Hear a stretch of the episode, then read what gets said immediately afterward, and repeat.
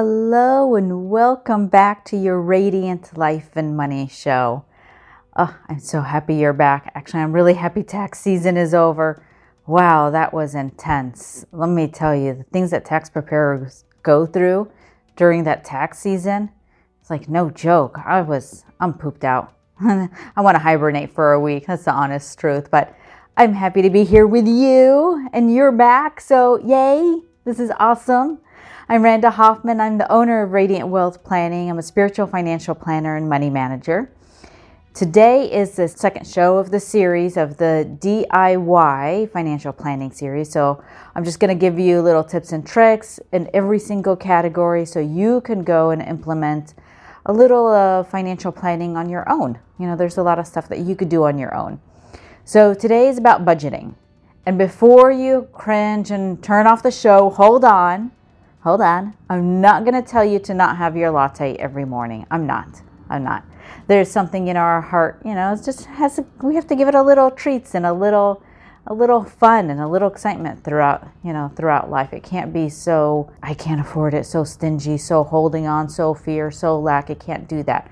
But if you are spending, you know, money on your latte every single morning and then you have an electric bill and you're worried about, Hmm, let's reevaluate that.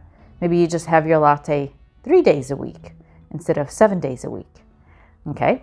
Hey, how's that? So, let's talk about budget.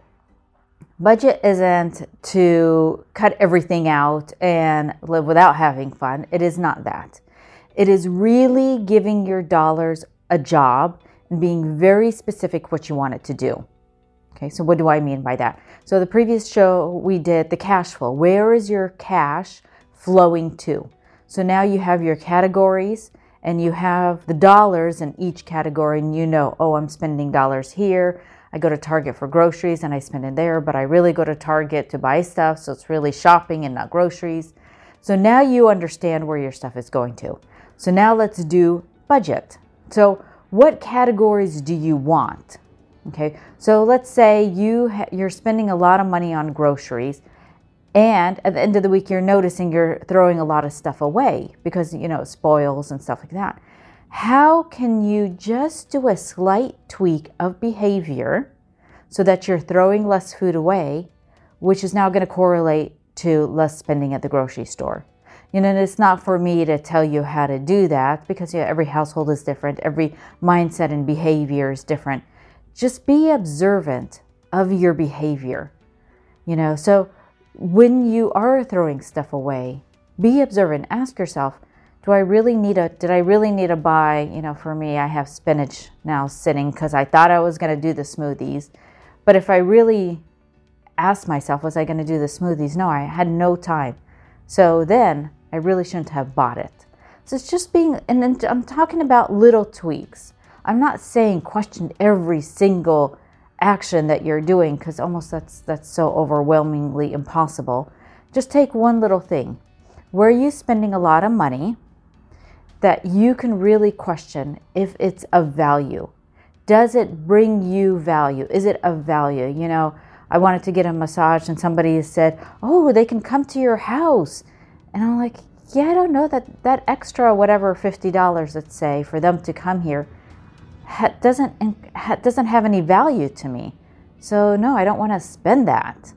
So where is the dollars that you're spending not bringing you joy, not as not increasing the value? So look at that and really the next time you spend that money, just ask yourself, is what I'm doing right now is it bringing up value? So at the end of the day if you have a couple categories like that or a couple behaviors of that, let's try to shave off $100 a month from whatever little category. So another one would be cable. And cable companies don't hate me. I'm not picking on you, you know, but that's just another example. You know, we have our subscriptions, Netflix, Amazon, right? Uh, Disney Plus and all those. But if there's a cable company and you haven't watched cable for three months, six months, whatever months, do you really need to keep paying for it? Yes, it's a pain in the butt. You get a call. I get it. I get it. But there you go, there's your $100. So, what are you going to do with this now $100 that you have? How about you put it in a Roth IRA if you can? What? $100 a month in a Roth IRA that you did not even know was painless for you. You didn't even feel it. You didn't even know it was gone. And so Roth IRAs are tax free 100%. So when you take the money out, you don't pay any taxes on it, including the growth of the investments. No taxes. Now, of course, there's require there's rules on who can put money in a Roth. So I'm not saying everybody go put money in a Roth. You know, you have to qualify. So just look at that, and maybe we'll touch on that. And I'm sure I have a video about Roth. But anyway, so look at your budget and see how you can, and what it really is, it's making dollars flow in a different way. Is it bringing you value? Yes, no, no. Well, start evaluating your behavior or your thoughts when you spend that money or even before you spend that money and see. This is a big one. This is a big one and it might feel overwhelming. So here's here's a couple steps. One, nail down one category or two categories, no more than 3 that you want to look into on your behavior. Okay. So if we're talking about cable company, look at that. Are you bringing, are you getting value in everything you're spending? Look at your groceries, for example. If you notice that you're tossing a lot of stuff away, okay. Look at your Starbucks. Are you just getting it just to get it? Is it bringing you value? Can you can you go to Starbucks 5 days out of the 7 days?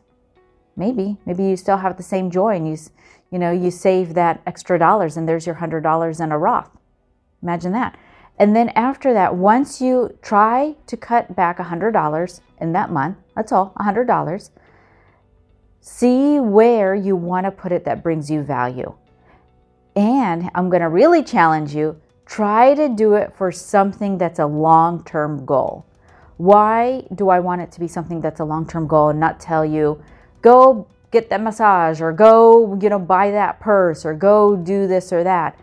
Because we have such a hard time putting something away for something where that instant gratification. So that $100, put it somewhere, some away for a goal that's going to be 5 years in the future. A goal that's going to be 10 years in the future. Think about Roth IRA, you know, that's even further in the future depending how old you are. So plan for a goal that's so far in the future. And now, this is the fun part, you're almost rewiring how you feel about future goals as opposed to self, you know, current gratification. Imagine that. And then, you know, honestly, five years, let's say it's a five year goal, it's going to come so fast. And you're going to just love that you achieved that five year goal. It is going to be feel so good. You're going to start wanting to do more of it because now, you know, it gave you that good feeling. So you want more of it. Okay, I know this is almost like a what? There's a lot going on, but like I said, pick a couple categories one, two, three max and really hone in on the spending in that category.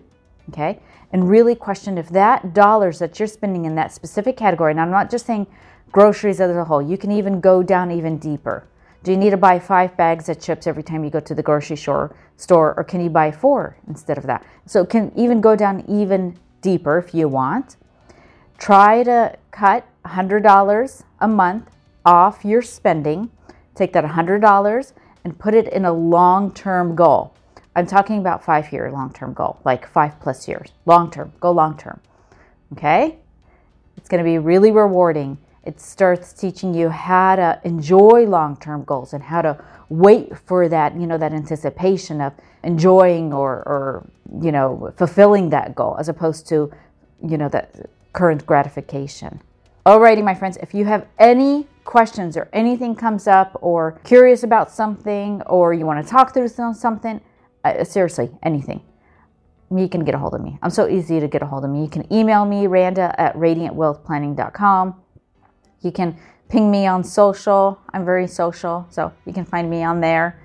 Until next week or until next time, I will see you guys later and have a radiant, radiant day.